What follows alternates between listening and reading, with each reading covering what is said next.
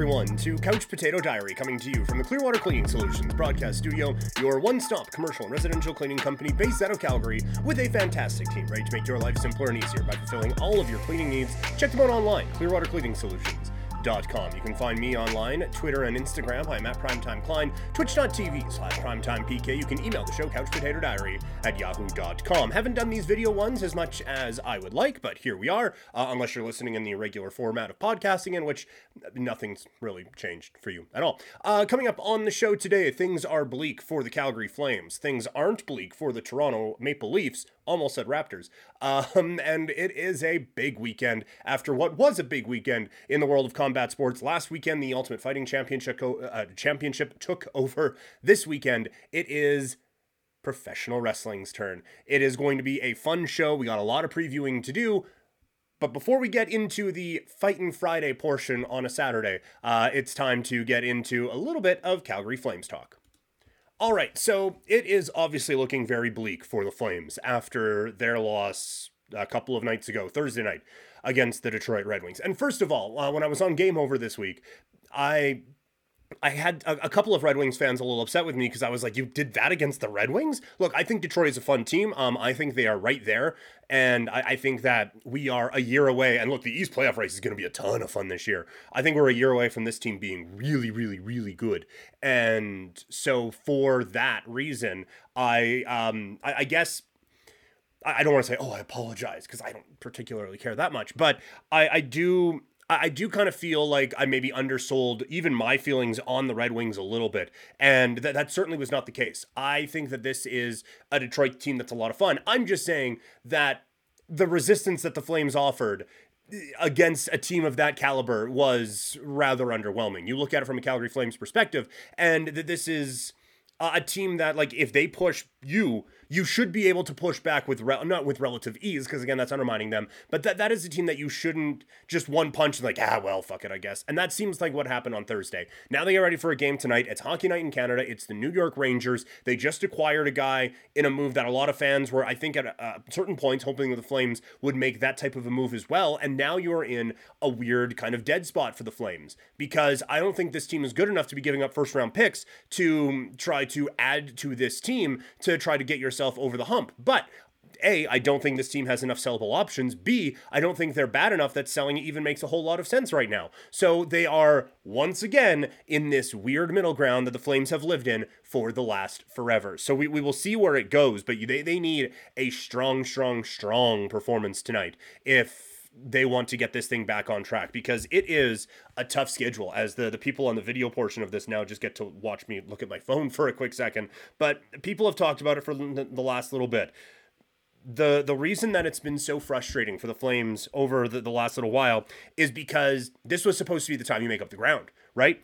Um red wings senators sabres red wings rangers kraken chicago columbus these are the teams you're supposed to be beating, and they lost to a bunch of them. And now the Flames find themselves in a just absolute death battle for the final playoff spot. And coming up, it's the Rangers, who I think are really good. The Flyers, who aren't, admittedly. Arizona, who's not. But then it's Vegas, Colorado, Boston, Toronto, Minnesota, um, Dallas, Minnesota. That is the stretch for the Flames heading into the trading deadline and then coming out of it.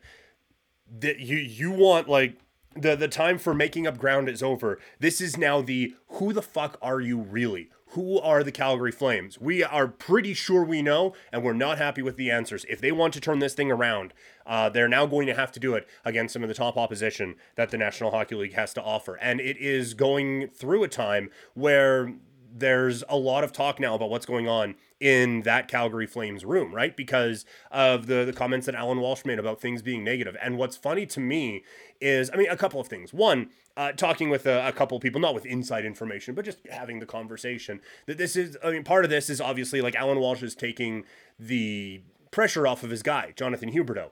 And for Huberdeau, you wonder now if there is some regret about signing that um, extension before even playing a game with Daryl Sutter.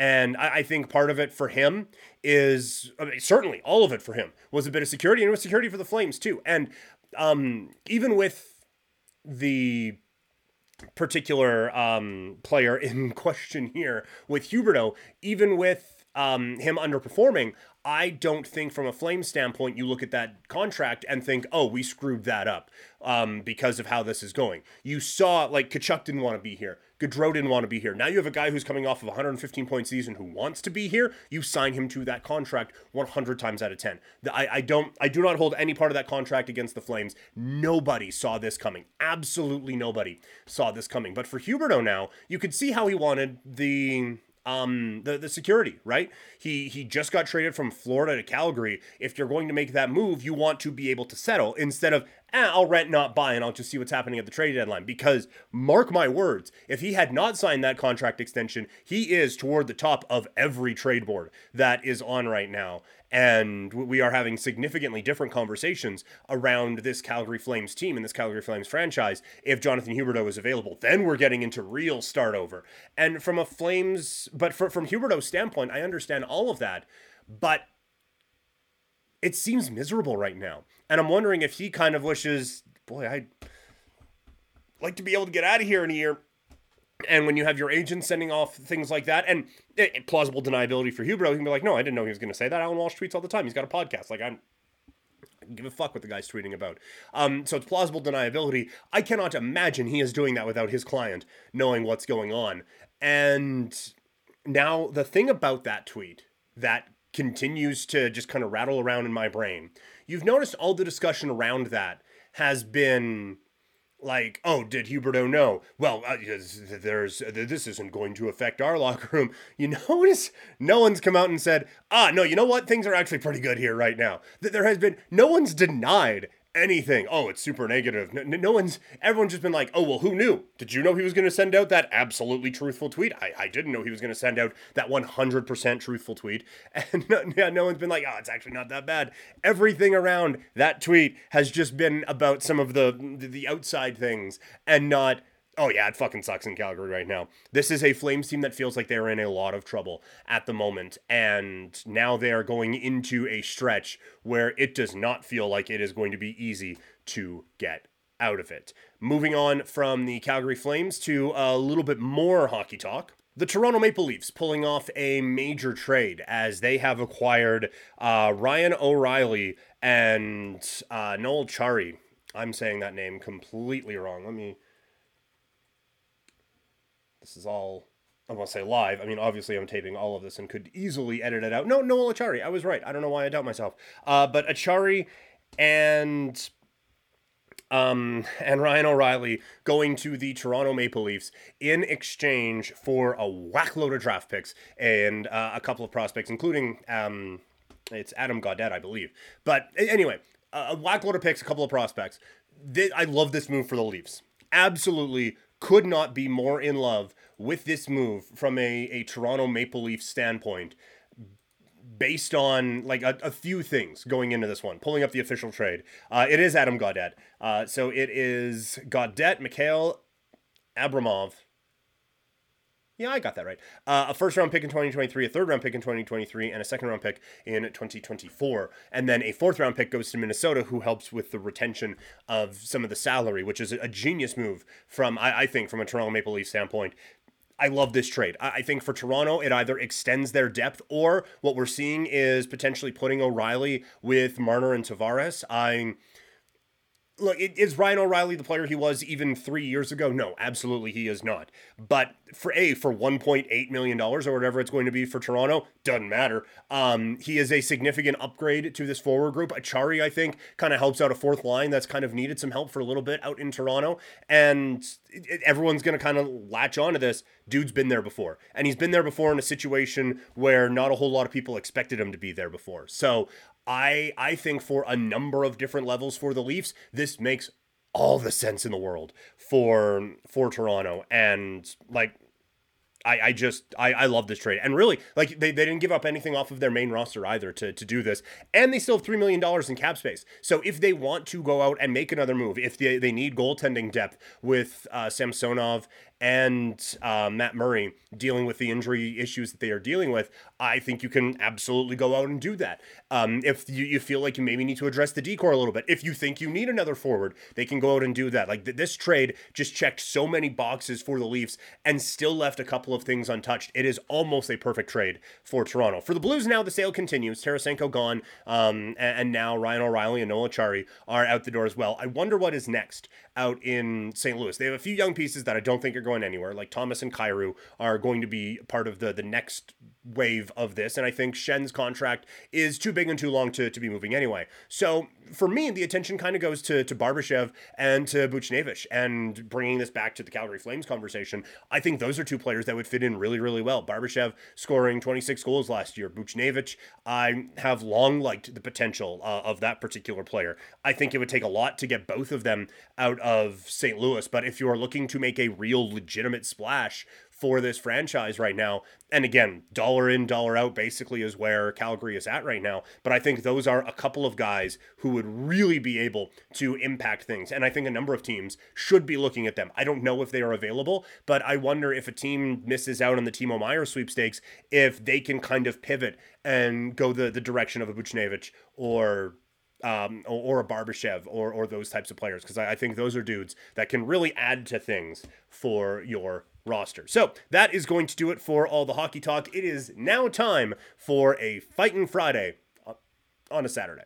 And we begin with the Ultimate Fighting Championship. Last weekend, it was a battle of the Titans as Islam Makhachev defends the UFC's lightweight championship against their featherweight champion, um, Alexander Volkanovski, in a five round battle. And my main takeaway from this fight is I do feel like Volkanovski comes away feeling a bit better than Makhachev does. I, I, thought that the effective offense that Volkanovski was providing was just quite frankly more fun than that of Islam Makhachev. And I feel like I just came away from this fight more impressed with Volkanovski, the underdog moving up in weight. Makhachev, I, I thought like to to be the champion in that weight class and have the guy coming up to meet you and to be so dominant up to this point, I, I thought it was a real kind of a oh oh, that's interesting. And I don't know if the the the speed and pace that Volkanovski can fight with kind of threw off Makhachev, who normally can match that of his opponent, or what it was. And it, it's weird to say, oh, well, a blueprint's been set now.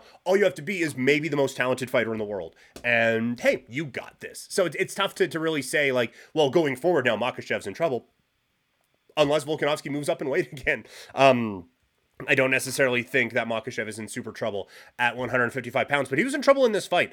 And I'll be perfectly honest, I had Volkanovski winning this bout, and I don't really know how you can't, to be perfectly honest with you. Round one, Makhachev gets dominant position late, although Volkanovski was controlling most of the round, but we'll give that to Makhachev. The second round is where you can kind of see things swing a little bit. I have no idea where four of these rounds goes to, to Islam Makhachev, but the second round, I thought that Volkanovski clearly was the more effective striker, Makhachev had his moments where he landed big a couple of times and he did get a couple of takedowns, but I thought most of the round was controlled by Alexander Volkanovski. And I think, well, we'll get to, to, to, kind of judging takeaways in a second. Third round goes to Volkanovski. I thought that's when he really started to get into his groove. But then in the fourth round, Makhachev starts to, to get a bit more of that control back, and it's kind of dominant control. He clearly wins that round. And then the fifth, I thought Volkanovski, I don't want to say styled on him a little bit, but Volkanovski controlled that round. He thwarted basically everything Makhachev threw at him, and he was effective in doing it while providing his offense as well. So when you go through these, the second is the only one where I'm like, you know what? I can kind of see where you give that to, to Makhachev. And in a fight this close, that is enough on two judges' scorecards to, to give him the win. But I came away from this one with a, a, great appreciation still. And you guys know Volkanovski might be my favorite fighter right now. Um, in, in terms of like being the best fighter in the world at this point. Like I, I Israel Adesanya will always have my my well maybe not always I shouldn't say that in the fight game. Some of these guys are awful and who knows? Um, but um, Israel Adesanya anytime he is fighting I need to be watching. So but th- there are a few guys who are like that and Volkanovski certainly I think needs to be that. And it was great for him to to get this big spotlight in Australia. Like he felt like a superstar all weekend long all week long really and certainly on Saturday night. And I think this kind of shines i don't want to say shines a light because no no one's going to come out of a show and be like hey you know what's a little off? Mma judging. What a surprise. But i think this was the only way I can really wrap my head around some of the, the judges' scorecards that we saw and some of the discourse around this is how much people value just moving forward. Because I think, and this was an interesting bout in that way because Volkanovski was moving more and I think kind of dictating the, the movement, but Makhachev was the one who was visibly coming forward. And so I think for some people, you can kind of see Makhachev, oh, he's on the front foot. Look at him tr- moving forward. He's dictating where this goes. Where really he was kind of chasing the whole time. Like Volkanovski wasn't coming forward, but I think he was leading for most of this fight, if, if that makes sense. I think he was certainly leading the dance. Um, and that's not something I was expecting. With Makhachev being as big as he was, I thought he would have a bit more success being able to dictate where this fight was able to go. But I think in the, the eyes of the judges, you see Makhachev with that forward forward movement and oh this guy's moving forward he's clearly dictating and that just simply wasn't the case That there was aside from a couple of quick bangs that Makhachev was able to, to get off, I did not think he controlled any of the feet in the stand up. And quite frankly, I thought he looked very uncomfortable in the stand up against Volkanovski in this bout. And the the one kind of caution I would have for Volkanovski in moving up, and I think it's kind of the same for Figueiredo as he now looks to to move up after his four fight bout with Brandon Moreno Uh, ends in Moreno getting the, the the rather decisive victory in that one. The thing that would concern me a little bit is it's one thing to have guys the same size as you punching you in the head and having your chin hold up, but Volkanovski was not able to walk through the punches from the champion at 155 pounds the way he's been able to walk through punches of guys at 145 pounds before. And part of that is Makhachev just hits hard, but I think part of that is he is a bigger human being than Volkanovski has taken punches from in the past. And so th- those were the only times where it looked like Volkanovski was really in trouble, and then he was able to, to get things back a little bit. I don't know if that's something you can train. I don't know if that's something your body can get used to, but if he gets away from those, um, I, I, think he has quite a bit of success. There's a couple of little things in this, and again, far be it from me to technically critique the, the guy who I think is the most well-rounded fighter in the sport right now. But there was a couple of times where he just hung out inside too long. Like he was doing really good at just like kind of bop bop and move and quickly bouncing in and out. But there was a couple of times he would bop bop bop and then hang out for a second, and Makhachev would either clip him or would grasp him and uh, get a bit more into the world that Makhachev wanted. And so to me, that this is another case where it felt like the the, the times where Volkanovski was vulnerable. And the times where Makhachev had success, it was more what Volkanovski did wrong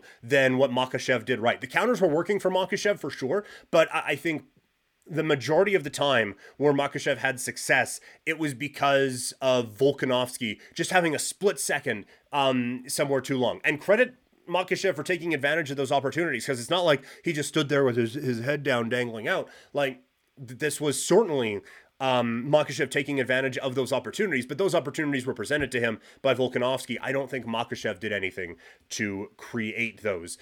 And all that being said, I do think now Makhachev moves into the uh, pound for pound number one spot. Um, it's been an interesting year for that, right? Like, I think when you're looking at pound for pound currently, I, I like style points, if you're splitting hairs, I think has to come into it a little bit. But I, I, think these are the top one and two for me for pound for pound on the men's side in MMA right now.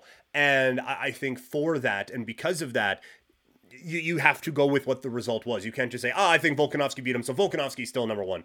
Um, you, you I don't I don't think in this case you get to do that. I think you have to play the results as they have been handed to you. And because of that, Makhachev is to me number one in pound for pound. But man, it's been really interesting in that the, the last 18 months or so, right? You have um Volkan in no particular order here. You have Volkanovski losing, you have Adesanya and Usman losing their titles, and you have Ngannou leaving. Um, you you have more of the what the fuck is going on at 205 pounds. Um, and in each instance, like I, I, I still. I still view Usman as the better fighter against Leon Edwards. He controlled 24 minutes of that fight, and I think he gets his title back when when they rematch it. Israel Adesanya, I thought was controlling a lot of that, and he got caught. And look, that's part of the fight game, right? Um, but I I don't view either guy who holds the title over guys who could have previously made their claim to the pound for pound number one as dudes who are markedly better than those two guys. And so if I don't think you're markedly better than the guys in your own division, I can't have you as pound for pound number one. 205 pounds is all over the fucking place with who is uh, number one at that spot. And so I, I think it's really interesting the the pound for pound discussion right now as that kind of continues. Uh, but right now, I think Makhachev is the uh, the clear number one in that spot. There is a UFC card coming up tonight. I have a fancy graphic for fight previews. I'm not going to use it because there is it's just one bout in in my opinion anyway. There's a couple of fun fights like it, uh, Ovince St. Preux is back on a fight night card and stuff like that. But this one is really all about Jessica Andrade taking on Erin Blanchfield. Um, uh, it's another title opportunity for Andrade. She is a slight favorite over Blanchfield. Um, an interesting uh, challenge, I think, is Blanchfield. She's never beat anyone on the level of Jessica Andrade, but that's because there's like four women in the world who are on the level of a Jessica Andrade, which is a mark in the favor for Jessica Andrade. But I. Blanchfield with a couple of impressive wins in a row. She's won seven in a row.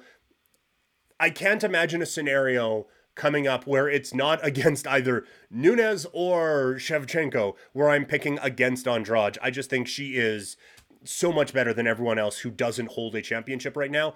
Um, that it, it's tough for me to to not go with uh, Jessica Andrade. So I think she gets the job done. We're not doing a today's ticket today, but that is something that I looked at at minus 115 at Bodog. So a portion of Fighting Friday is in the books. Now let's get into what is a great, great, epic weekend of pro wrestling with uh, a couple of weekend previews here. All right. Um, let's start with the New Japan show. As they are from San Jose, California for Battle in the Valley, a pay per view, no less. Uh, it, if you are a New Japan subscriber, um, it, it doesn't matter. You still have to pay for it. And it is also available for us here in North America on FITE TV for, I believe, 19.99 American. I'm not going to go through every one of these fights because, admittedly, um, New Japan Strong is not a pardon the pun, not necessarily a strong point for me. Um, admittedly, it's a bit of a blind spot. So I'm not going to go through every match here. Well, we'll mention them anyway. Um, Mascara Dorado, Josh Alexander, Adrian Quest, and Rocky Romero. Rocky Romero, sorry.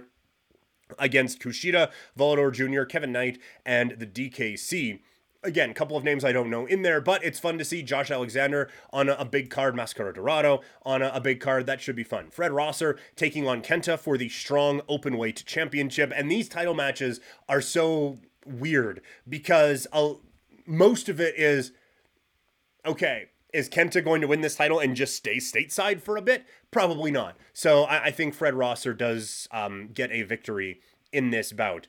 Um, I, I understand like the want for New Japan to have the the strong titles because this is a, a promotion and a program that they are I, I think going to continuously run. I think having the the IWGP United States Championship would do more for this brand than the strong open weight championship. Like that that that's never getting defended on uh, Wrestle Kingdom, right? And and so I don't know what Kenny Omega's involvement is going to be with this going forward, if there's going to be any involvement going forward. But the, these ones are always weird because it's well, who's not going to Japan? Probably Fred Rosser. The open weight tag team titles on the line. The Motor City Machine Guns taking on the West Coast Wrecking Crew of Jorel Nelson and Royce Isaacs. I'm, I'm sure they're wonderful people. Now into a couple of the matchups that we are a bit more familiar with. Jay White taking on Eddie Kingston in a loser leaves New Japan Pro Wrestling match. Just a couple of days ago, Jay White losing a loser leaves Japan match against Hikuleo. All of this amid rumors that Jay White is going to World Wrestling Entertainment. Um, we'll see. Like, does he pop up immediately on Monday Night Raw tomorrow to to set up some kind of a challenge? Is he going to be a SmackDown guy? Is he on WWE at all? Do we see him somewhere else? I don't know where else, but um, I think he clearly loses this. I, I, don't think Eddie Kingston is going anywhere when it comes to to New Japan Pro Wrestling. So I think Jay White loses this one, and I think he is WWE bound. Tom Lawlor against Homicide in a filthy rules fight, uh, which is no DQ, and the ropes will not be utilized for this match, is what they say. I don't I don't particularly care who wins. Zack Sabre Jr. going up against Clark Connors, someone who was, um, I don't want to say a bright spot because I, I thought the Best of the Super Juniors was actually quite good this year. But Clark Connor, someone who who got a lot of buzz coming out of that. Interesting match. Zack Sabre Jr. definitely wins this. Now the two matches that everyone is very excited about on this one. The IWGP Women's Championship is on the line as the only belt holder this championship has ever known. Kairi goes one on one with Mercedes Moné. It is the old Kairi Sane against Sasha Banks, uh, now in New Japan Pro Wrestling. This one, look, as it sits right now on the Wikipedia page and as it sits right now on the, the New Japan World, um, this is the co-main event. I think you have to make this one go on last. And it's look, I am suggesting that one of the great rivalries in the history of professional wrestling, not main event, with uh, Kazuchika Okada taking on Hiroshi Tanahashi in the main event, but I think because that the, the, because this one perceptually um, stumbled coming out of the the blocks at Wrestle Kingdom with uh, the, the kind of screwed up move with Moné and, and, with Kairi, or at least the perception that it was a screwed up move. I think that you need to bring a great deal of importance to this, and so I think putting it on last would be really, really interesting. I, think you have to go with Moné in this bout as well to, to really make her feel like a, big deal, and I think kind of pick back up some of the momentum that you lost when the, the Wrestle Kingdom debut didn't necessarily go perfectly. So I, I'm interested to see how they handle this. If Kairi wins, it, it's not an absolute stunner to me, but I, I think it'll be very, very, very, very interesting to see what Mercedes Moné and Kairi are able to do. I think it's going to be a phenomenal match, but I think from just kind of building back up the brand equity of Mercedes Moné, um, I, I, think you need to give the the artist formerly known as Sasha Banks the IWGP Women's Championship. And then, as mentioned, the IWGP World Heavyweight Championship is on the line as Kazuchika Okada goes one on one with his forever rival Hiroshi Tanahashi. I, I, don't think there's a whole lot of drama in what's going to happen in this bout. Um, I, I, don't see Tanahashi getting another run with um, the, the, the heavyweight championship of the world for IWGP. I think Okada wins this one. It'll be a fun match. These two always put on fun matches, but I, I think this one it's pretty obvious where they are going to go, and that is with Kazuchika Okada retaining the title. Moving up north to Montreal, Quebec, Canada, La Belle Province. Um, that was an awful French accent, and I apologize greatly for it this is such an intriguing card on so many different levels. WWE creatively, I think, has been there's been some flaws for sure, but I think creatively, like they have been on a roll right now. This is the most invested I've been in World Wrestling Entertainment in quite some time, and I think there's a few fun things that can come out of this show. Um, the Elimination Chamber match for the WWE United States Championship, they have done a phenomenal job of building the secondary titles back up on SmackDown with the Intercontinental Champion Gunther, um, the Ring General. I love that so much. Um, with him just being an unstoppable force, whoever takes that title from him, it's going to feel like a big deal. Austin Theory has been elevated, and now you have the U.S. title on the line. These secondary titles are feeling much, much more important. It is Austin Theory against Seth Rollins, against Johnny Gargano, against Bronson Reed, against Damian Priest, against Montez Ford in the Elimination Chamber. Um, okay, so who's out? I don't believe Johnny Gargano is going to win. I am fairly certain Bronson Reed isn't going to win. And after that, I think you can make compelling arguments. Austin Theory to just continue this run, I think is very interesting. I would be surprised if Seth Rollins did win this. Um, I I think that he is going to kind of be he he's got his sights on the Paul brothers, and so I, I think because of that now, um, Seth freaking Rollins as the United States champion, it's probably not going to happen. I, I, think you keep that title on someone else. I think Damian Priest to kind of keep things going with Judgment Day. I, I could see him being victorious in this. There's a lot of people who are ready for a Montez Ford singles run. Um, they have been slow burning this one for a little bit. Montez Ford against Angelo Dawkins at WrestleMania for the United States Championship adds a bit of intrigue to me. I'm, I'm not I'm not gonna lie to you. That that would be pretty interesting. But I, I think we are now ready for a singles run with Montez Ford. Um, which is a little unfortunate because the Street Profits are fun, but it does feel like they've kind of topped out. And um, I, I, think it's time for some new faces to, to get some run in the tag team division right now. So I, I could see them doing it. My official prediction is going to be that Austin Theory retains. I don't know what that means for challengers going forward. Maybe it's Jay White. Um, but I, I am fascinated to see what they, they do with this one, but I do think that it is going to be Austin Theory. Uh, Elimination Chamber match for a Raw Women's Championship match at WrestleMania 39. Asuka taking on Liv Morgan against Nikki Cross, against Raquel Gonzalez, against Natalya, against Carmella. Um, I don't see it being Liv Morgan. I'm fairly certain it's not going to be Nikki Cross. The, uh, and I, I don't believe it is going to be Natalya. Quick aside on the Hart family thing, phenomenal night at Dungeon Wrestling. You can see uh, behind me. I'm always getting screwed up with the, the camera thing. You can see behind me the the Bret Hart shades.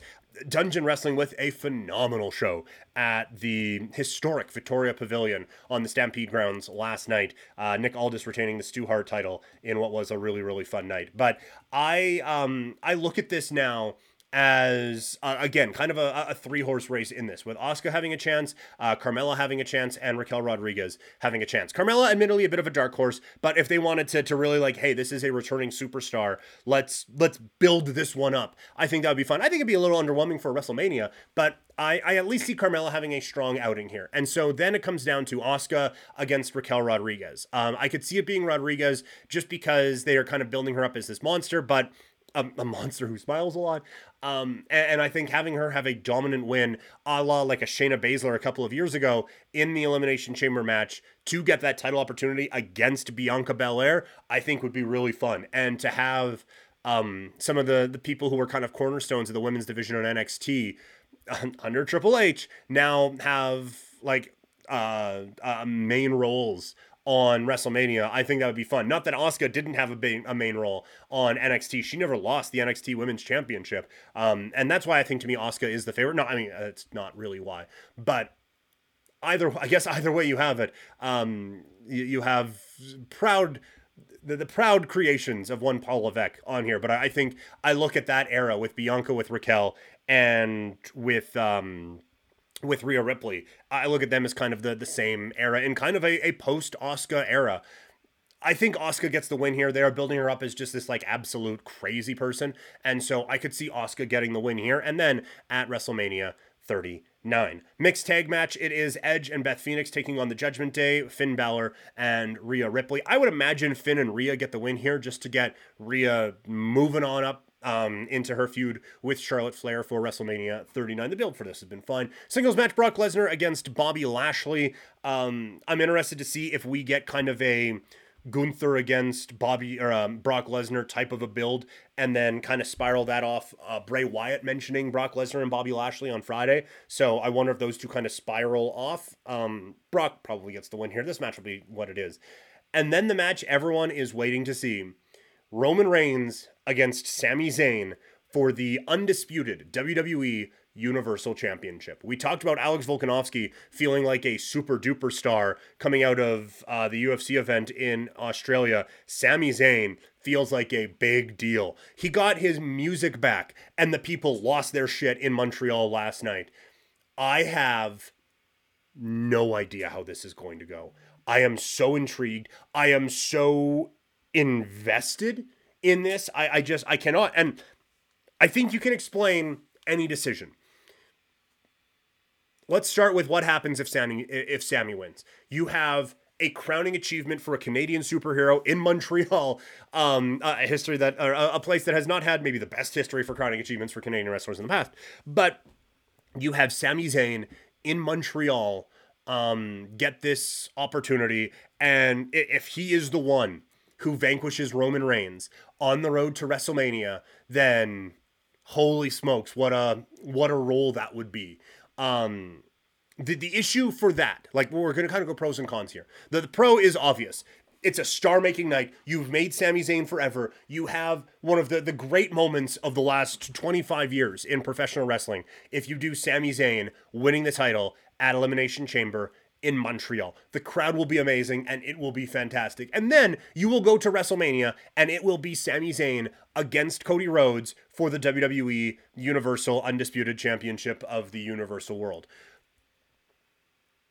The the one thing where I kind of have a bit of a huh about the in terms of a con is I think all of this is building to have Cody be the guy.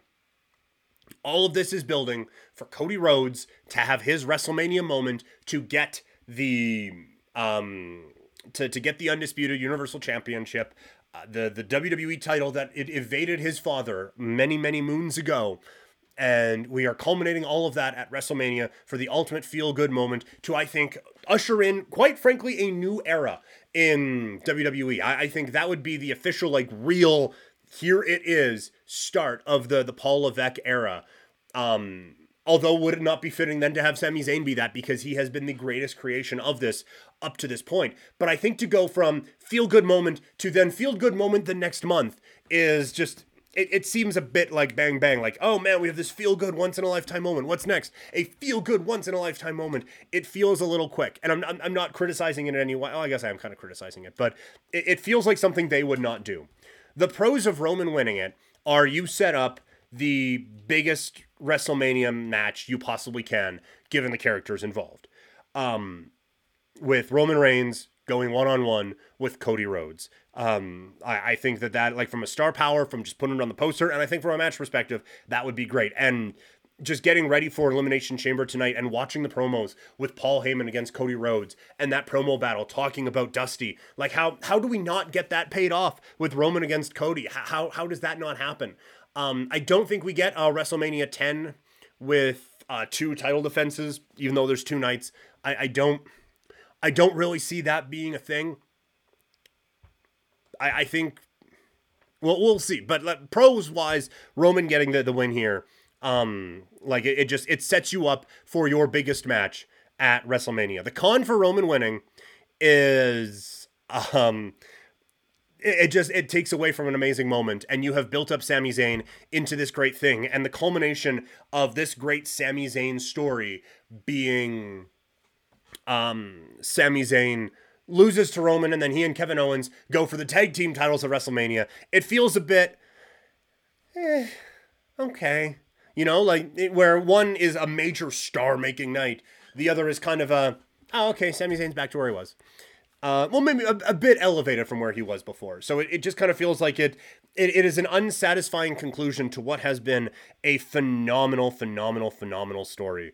Um, there's a few ways I think you can go about this and still still have Sami win and still have Cody um, versus Sami feel like a big deal at WrestleMania. I think it would take away, obviously, it would take away from it a little bit. If we're still doing The Rock, um, having the the Rock come out and set up something with Roman Reigns where it ends up costing Roman the title and Sami gets the win. Um, I, I could absolutely see that, or Stone Cold, or John Cena, or whatever. If you are going to spin Roman Reigns off out of that direction into something with The Rock, or into something that is bigger that doesn't need the Universal Championship, can totally see that. And you can still, you can kind of do it the way Eddie got his title win, where there is obvious Goldberg interference, but Eddie gets the big final move. Like the, the Rock hits the rock bottom, Roman staggers to his feet, and then it's the the Helluva kick for the the victory. You could you could see that happening um, to to kind of build that up. Obviously, a, a Kevin Owens return. Um, I, I think we just get at some point whether it's him coming out to um, to embrace Sami in the ring at the end of the show, or uh, you, you can't heel Kevin Owens to a Quebec crowd. Um, if it's to get revenge on Roman Reigns, if it's to set up a tag team title match, like there's just, oh, there's so many possibilities. I have no idea where they are going to go. I. I think at the end of the day, they stick to their plan, and it's Roman against Cody at WrestleMania 39 in the main event. You are potentially setting up to all of a sudden heel Cody a little bit. Um, would it be a bit of a cop out to have Sami in like a triple threat? I don't know, maybe.